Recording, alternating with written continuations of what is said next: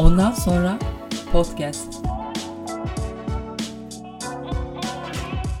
Ondan sonra Euroleague Podcast'in 8. bölümüyle herkese merhaba. Çifte mesai haftasını geride bıraktık. Gayet keyifli maçlar vardı. Öncelikle bu maçların üzerinden biraz geçeceğiz. Geride bıraktığımız iki, daha doğrusu dört e, maç gününün e, öne çıkan maçlarını değerlendireceğiz. Fenerbahçe, Beko ve Anadolu Efes'in performansları üzerinden devam edip Euroleague'de 6 maç kala, normal sezonun bitimine 6 maç kala Fenerbahçe Beko'nun playoff şansını tekrar gözden geçireceğiz ve son olarak önümüzdeki hafta oynanacak olan Fenerbahçe Beko Panathinaikos maçına bakıp bu haftanın programını sonlandırmayı planlıyoruz. Bakalım neler olacak. Euroleague Podcast 8. bölüm başlıyor.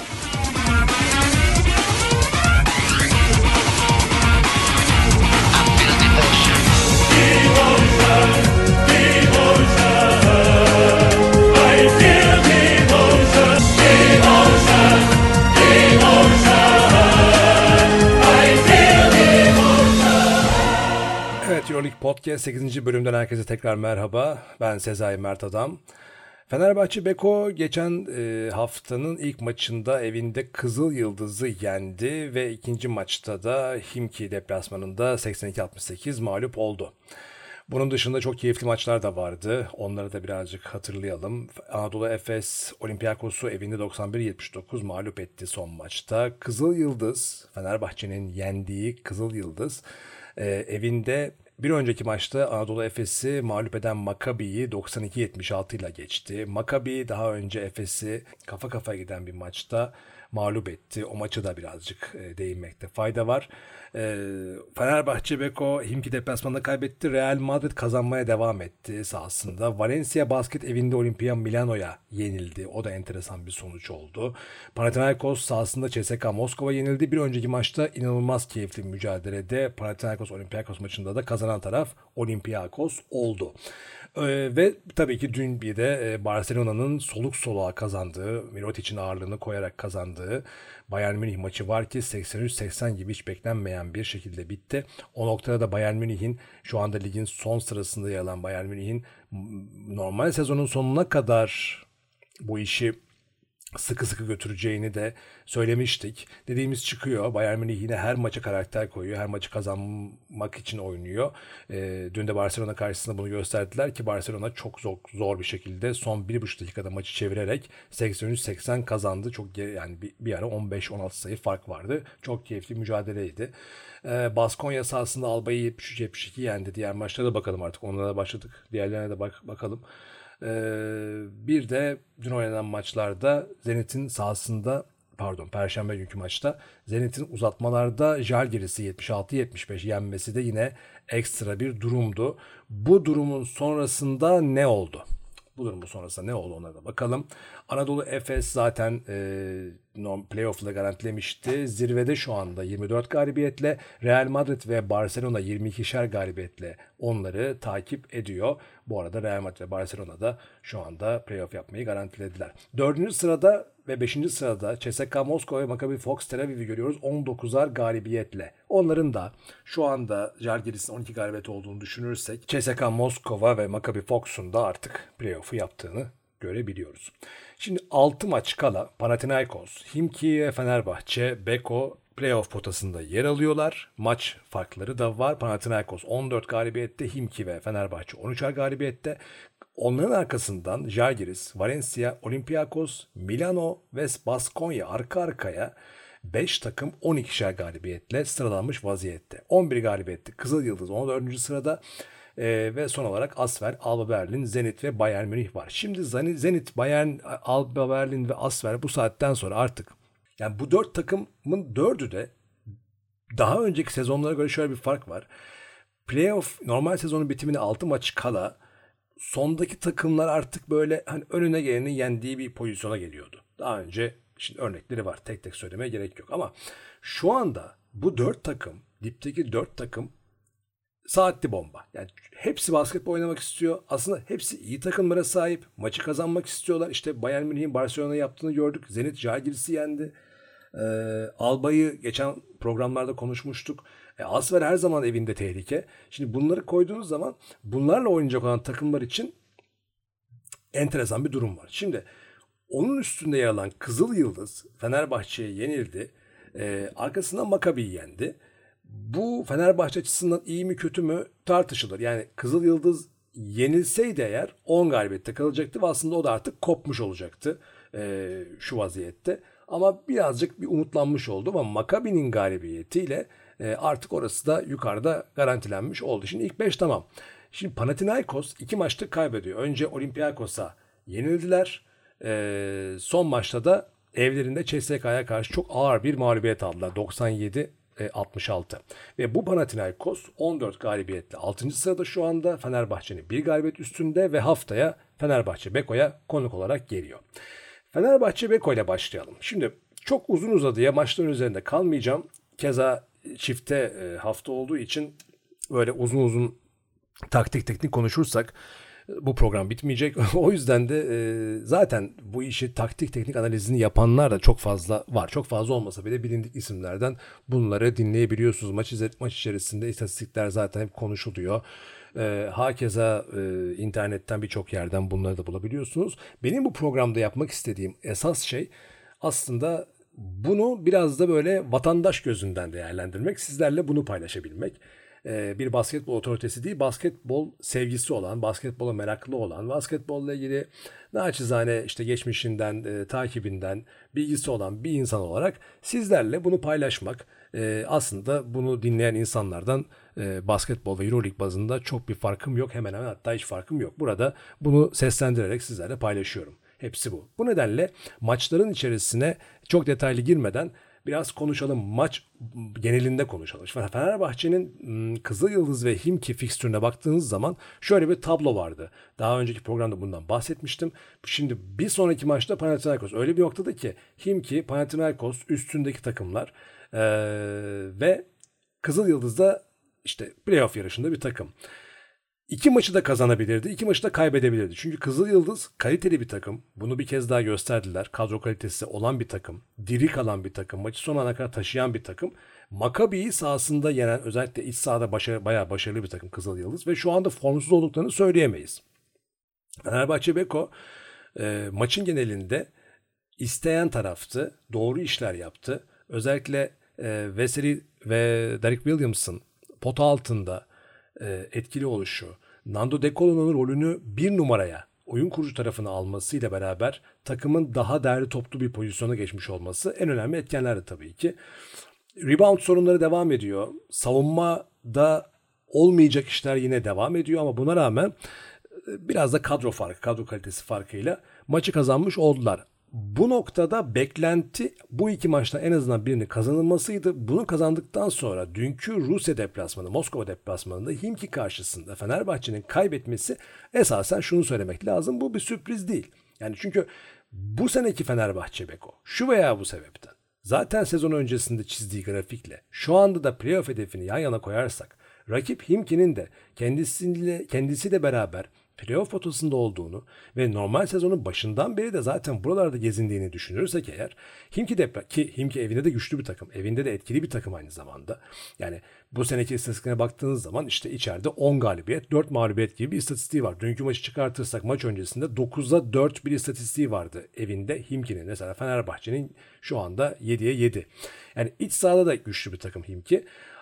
Burada eleştirilecek olan ilk önemli nokta özellikle yine hep aynı şey. Yani Fenerbahçe Beko'nun maç sonu hastalığı, 3. periyot hastalığı yani Fenerbahçe Beko seyircisi için gerçekten e, fıttırtacak bir şey bu. Yani maç sonunu o kadar kötü oynuyorlar ki yani kazandıkları maçlarda da maç sonunu kötü oynuyorlar. Daha önceki programlarda maçları konuştuk işte. Yani 15 sayıda girdiği maçta son dakikada işte bir önceki Valencia maçında da oldu bu. Yani 15 sayıda farkla girip son 4 sayıya kadar işi düşürmeler falan böyle. Saçma sapan hareketler yapıyorlar. Naçizane. Ve de e, bu maçta da oldu. Ya yani 13 sayı bir farkla kazanmışsın. E, ikili averaja kalabilir playoff işi. Belli kaybettin. Kaybettiğin için de eyvallah laf yok. Ama abi o son yani o sondaki maç sonunu e, böyle oynayarak ikili averajı kaybetmek neyin nesidir ya? Hani maç sonunu hatırlayın. İzleyenler için konuşuyorum. İki tane boş hücum ve e, bir hüc ve sonda yedikleri baskette yani gerçekten yenilme yani önleme alınarak atlatılabilecek olan bir basket. Ekstra işler yapmadı Himki son bölümde. Ama Fenerbahçe Beko'nun sarsak hali e, sayı farkını 14'e çıkardı ve şimdi iki leveraj gitti Himki'ye karşı. Problem orada. Yani bunun dışında Fenerbahçe Beko öyle kaybediyor. Tabii ki çok böyle dramatik farkla 14 sayı kaybetti ama hani böyle 30 sayıyla falan kaybetse ne oluyor falan denir de 14 sayı da fazla ama ikili averaj bazında eleştirilecek olan bir şey bu. Ama kaybetmesi sürpriz değil. Himki de özellikle dünkü maçta da Alexey Şivet'in e, başarılı performansı, diğer oyuncuların başarılı performansı ortadaydı. Ama Fenerbahçe Beko dünkü maç yani yorgunluk, bu seneki durum, oyuncuların kendileri bulmaları, işte Slokas'ın yokluğunu da hesaplamak lazım buna ilave olarak vesaire. E, ben açıkçası Himki deplasmanı kaybı Fenerbahçe için çok e, kötü olarak görmüyorum. Çünkü telafisi var. Bu programa ilk başladığım zaman e, Fenerbahçe Beko'nun krizinin en derinleştiği zamanlarda, en derin zamanlardı.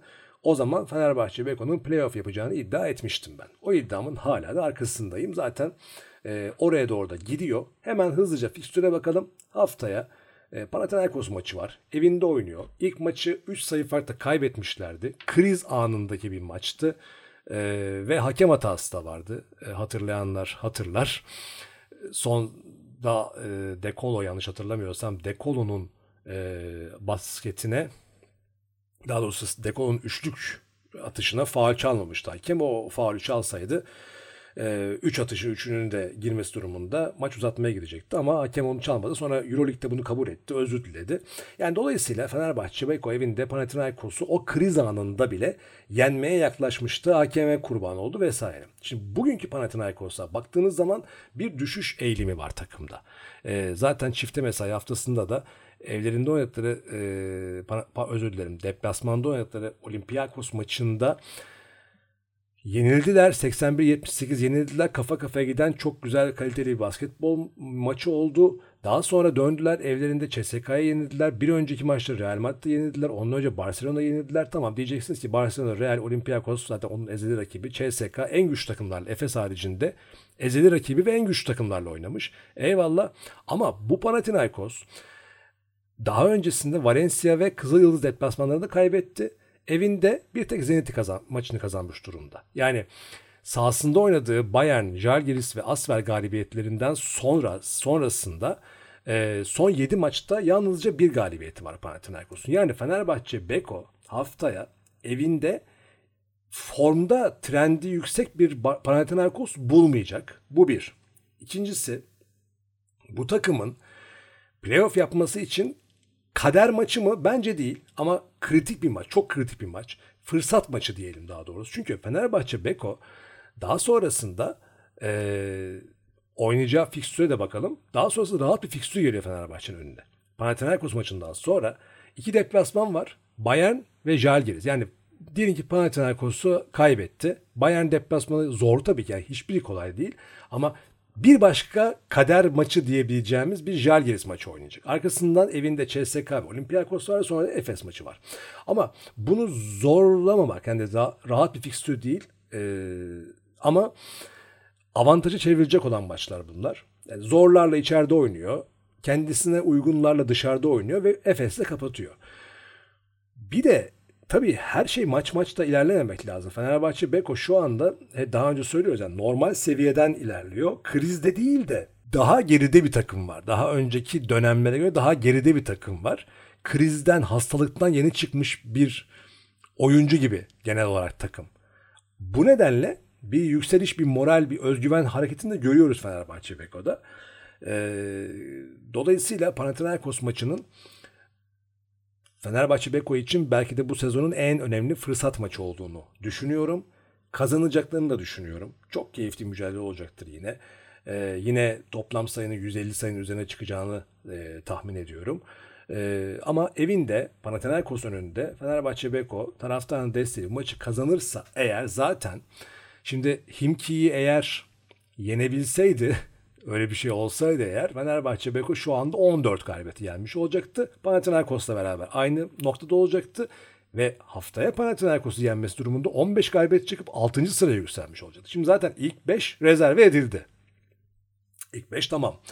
Yani Fenerbahçe Beko playoff yapacak mıdan 6. sıraya gelmeye konuşacaklardı. 6. sırada kalmayı konuşacaklardı. Bu anlamda şu anda 8. sırada Himki aynı noktada ama Himki ile ikili averajında geride. Panathinaikos maçını kazanması yine onun 7. ve 6. yerleri düşünmesini sağlayacak. Bu anlamda da değerli. Ee, ama Kızıl Yıldız Himki sürecinden ben Fenerbahçe Beko'nun bu seneki koşullarını ve şu anki halini bir önceki haftadaki krizini e, düşünecek olursak bunu yan yana koyduğumuzda ben iyi çıktığını düşünüyorum. Gelelim Anadolu Efes'e. Anadolu Efes, Makabi deplasmanında 11 maçlık yanılmıyorsam serisini bitirdi. Kran kırana bir maçtı. Onlar da maç sonunu iyi oynayamadılar. İyi oynayabilecekleri bir maç sonu vardı ama olmadı. Ve Maccabi Fox'a bu sezonda kendi evlerindeki ikinci mağlubiyeti yaşatma şansını kaçırdı Anadolu. Efes 77-75 iki sayı farkla yenildiler. Bir kere CSK pardon bir kere Real Madrid e, bunu tattırdı Makabi'ye. Orası zor bir saha. Makabi bu sene evinde en etkili takım. İyi kullanıyorlar. Zaten daha önce de öyleydi. Evinde etkili bir takımdı Makabi ama bu sene hem daha iddialı bir kadroyla bunu daha iyi kullanıyorlar ve 14 maçta sadece bir yenilgi aldılar. 14 maçta 13 tane galibiyet aldı Makabi evinde. Ee, Anadolu Efes için, Efes için baktığımız zaman genelde genel için bir sorun yok. Yani e, bu maçı kaybetme lüksleri fazla fazla vardı ve onlar da gayet iyi mücadele edip maç sonunu iyi oynayamadıkları için kaybettiler. E, ve de Dunstan'ın dönüşüyle beraber e, Shane Larkin'in 40 sayı attığı e, harika bir maçı oynadılar. Dün Olympiakos karşısında 91-79 kazandılar. Evet Zaten başlıklarımız bir tanesi de Larkin Bey'di. Larkin havasını bulduğunda Vasilij Mitsic gibi bir karakterle uyumu yani şöyle söyleyeyim Dunstan dün döndü. Tibor Plyce ilk yarının en önemli oyuncularından bir tanesiydi. Bu takımda Singleton da var. Formda bir James Anderson da var. Pota altına yakın bir Moerman var e, gerektiği zaman gerek çok iyi işler çıkaran, gerektiği zaman baya baya sorumluluk alarak rol alan, başrol başrole kadar işi taşıyan Biboa gibi, Simon gibi oyuncuları var. Ve burada işte bir de Misic Larkin durumu var. E, dün Shane Larkin yine 40 sayı atarak şapka çıkarttırdı. Ve e, Vasilya Misic'i çok başarılıydı bir maç çıkardı. 9 asist, 12 e, sayıyla oynadı. İki de rebound aldı Vasilya Misic. E, Misic ve Larkin'in olduğu müddetçe zaten bu ikilinin formda bir devamlılığı olduğu müddetçe Dunstan'ın döndüğünü düşünürsek şu anda Ergin Ataman'ın tabii yüzü gülüyor. O anlamda e, iyi bir Olympiakos karşısında kazandılar. Bunu da ekleyeyim. Olympiakos sezon başı durumundan daha iyi durumda şu anda. Onların da bir playoff iddiası var program başında söylediğimiz gibi. O anlamda Panathinaikos'u yenerek gelmiş moralli bir Olympiakos karşısında karakter koyarak ve Larkin maşallah 40 tane sayı koyarak e, maçı Efes'e getirdi. Buradan hareketle baktığımız zaman playoff şanslarını değerlendirdiğimizde Anadolu Efes şu anda Real Madrid'in iki maç önünde duruyor e, ve de Bundan sonra da artık zaten birinciliği bırakmaz gibi duruyor. Sadece birinciliğin lanetli olduğunu daha sonra bir programda işleyeceğim. Böyle bir son 3 maç kala bu konuyu işleyeceğim. Modern Euroleague döneminde normal sezonu birinci bitirenler henüz hiç şampiyon olamadılar. Belki de ben birinci olmak iyi bir şey değil mi tam da emin değilim. Efes adında düşündüğümüz zaman. Ama tabii böyle metafizik düşüncelerle de e, takım yönetilmez. Bir şey daha ekleyeyim. Daha önceki programda şeyi söylemiştim. Bundan 3 hafta önce e, yanlış hatırlamıyorsam şey demiştim işte. Efes bundan sonrasını iyi planlamalı. Belki birazcık vites küçültmeli diye. Maşallah Efes hiç öyle bir vites küçültme de yapmıyor. Üzerine de koyarak gidiyor. Düşme yok. Tam gaz devam ediyorlar. Makabi deplasmanındaki mağlubiyet okeydir yani. Hani kazanabilirlerdi. Bir sorun yok. Ee, işte istediği yerde vites küçültüp, istediği yerde vitesi arttırıp, istediği yerde bir oyuncu öne çıkartıp, Larkin maçın ilk yarısında düşüp ikinci yarısında bir anda 20-25 sayı atıp. Yani neler neler oluyor. Anadolu Efes'e maşallah diyoruz. Dilimizi ısırarak e, devam ediyoruz. Fenerbahçe için iyi bir haber. Bu önümüzdeki hafta Panathinaikos maçının dışında bir de Valencia ile Anadolu Efes İstanbul'da karşılaşacaklar Sinan Erdem'de. E, muhtemelen Anadolu Efes kazanacak. Geçen senede benzer bir şeyi Fenerbahçe Efes'e ikram etmişti. Barcelona'yı yenmişti evinde. Zor bir maçtı ama kazanmıştı. O da Efes'in işine yaramıştı ve Efes dördüncü olmuştu. E, Barcelona 5. olmuştu o mağlubiyetten sonrasında. E, benzer bir ikramı da Efes yapacaktır. Haftaya Valencia'yı yenecektir. Yani bunlar şey değil tabii danışıklı işler değil o anlamda söylemiyorum. Birbirlerine işte yani böyle fikstür anlamında avantaj sağlamış olacaklar. Bu sene Efes daha güçlü. Geçen sene Fenerbahçe'ydi. Bu sene Efes daha güçlü. Dolayısıyla Efes içinde zaten çok rahat bir fikstür var. Sonrasında evinde Valencia oynadıktan sonra e, Baskonya ile oynuyor. Devamında Zenit deplasmanına çıkıyor. Ardından yine Panathinaikos'u konuk ediyor ve Himki deplasmanı ve derken e, Fenerbahçe Beko ile sezonu kapatıyor Anadolu Efes'te. Buradan Efes'in yenileceği bir şey belki Himki deplasmanı soru işareti bir de Fenerbahçe Beko. Dolayısıyla iki maçtan fazla kaybetme ihtimali yok. Ama cayır cayır kazanma e, devam eden Real Madrid hırsla bir şekilde kopara kopara götüren Barcelona orada duruyor. Hala birincilik tabii kesin değil. %60-65 e, oranında ama Efes'te birincilik gider gider. Real Madrid'in de Barcelona geçeceğini düşünüyorum. Dördüncü sıra için Maccabi ile CSK'nın mücadelesi devam edecekti son ana kadar. 6-7-8'e gelecek olursak burada şimdi Jalgiris Valencia düşüşe geçti. Haftaya Efes'e yenilecekler de muhtemelen çok büyük bir sürpriz yapmazlarsa ve o mağlubiyet onları daha da geriye götürecektir. Bu noktada Milano'da bir yukarı doğru bir çıkış e, sinyali vardı aslında e, ama Valencia deplasmanında kazanarak biraz da bunu gösterdiler. Ama yine de Milano'nun hmm, o sinyali vermedi, o ışığı yakmadığını düşünüyorum. Bu saatten sonra keza Baskonya'nın tadı yok. Bu nedenle toparlayacak olursak Fenerbahçe Himki Panathinaikos üçlüsünü zorlayacak bu saatten sonra iki takım var. Bunlar da Olympiakos'la Jalgiris Kaunas. Olympiakos'un da fikstürüne hızlıca bir bakalım. Olympiakos'u neler bekliyor ona da bir göz atalım. Olympiakos bundan sonra deplasmanda Milano ile oynayacak. Ee, bu maç tabii kritik. Yenilmesi durumunda Milano'ya belki yeşil ışık yanmaz ama Olympiakos'a kırmızı yanabilir. Ardından evinde önce Real Madrid sonra da Kızıl Yıldız'la karşılaşacak Olympiakos. Bunlar avantajlı maçları. Real Madrid konusunda onunla da Olympiakos. Dolayısıyla öyle bakmayın. Kesin Real Madrid kazanır diye bakmayın. Ardından Himki deplasmanı Fenerbahçe Beko deplasmanı Olympiakos'un ve son olarak evinde Barcelona ile oynayacak. Dolayısıyla kötü bir çok kötü bir fikstür, ağır fikstür değil. Bu fikstürü taşıyabilirler. Jalgiris Kaunas'a baktığımız zamansa onların da bir e, son 6 maçının fikstürünü bir hızlıca gözden geçirelim.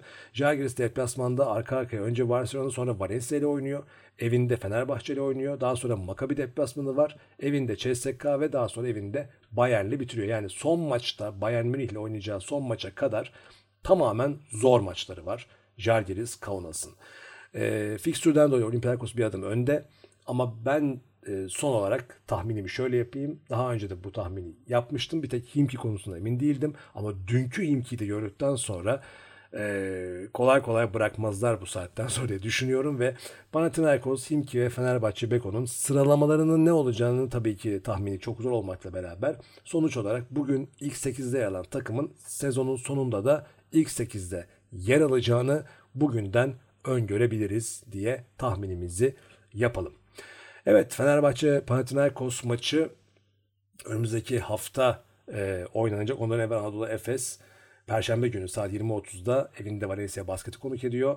Fenerbahçe Beko'da e, Cuma günü 20.45'te evinde Panathinaikos'u konuk edecek. Haftanın maçlarına şöyle baktığımız zaman böyle dev maç, büyük maç var mı diye soracak olursanız aslında pek yok. Olimpia Milano Olympiakos maçı onların kendisi açısından yine playoff hesap açısından kritik. Onun dışında yine Maccabi Baskonya maçı var. E, Himki Bayern maçı var soru işareti. Himki orada acaba Bayern karşı zorlanır ama zannetmiyorum ama yine iyi bir Bayern Münih seyredeceğiz.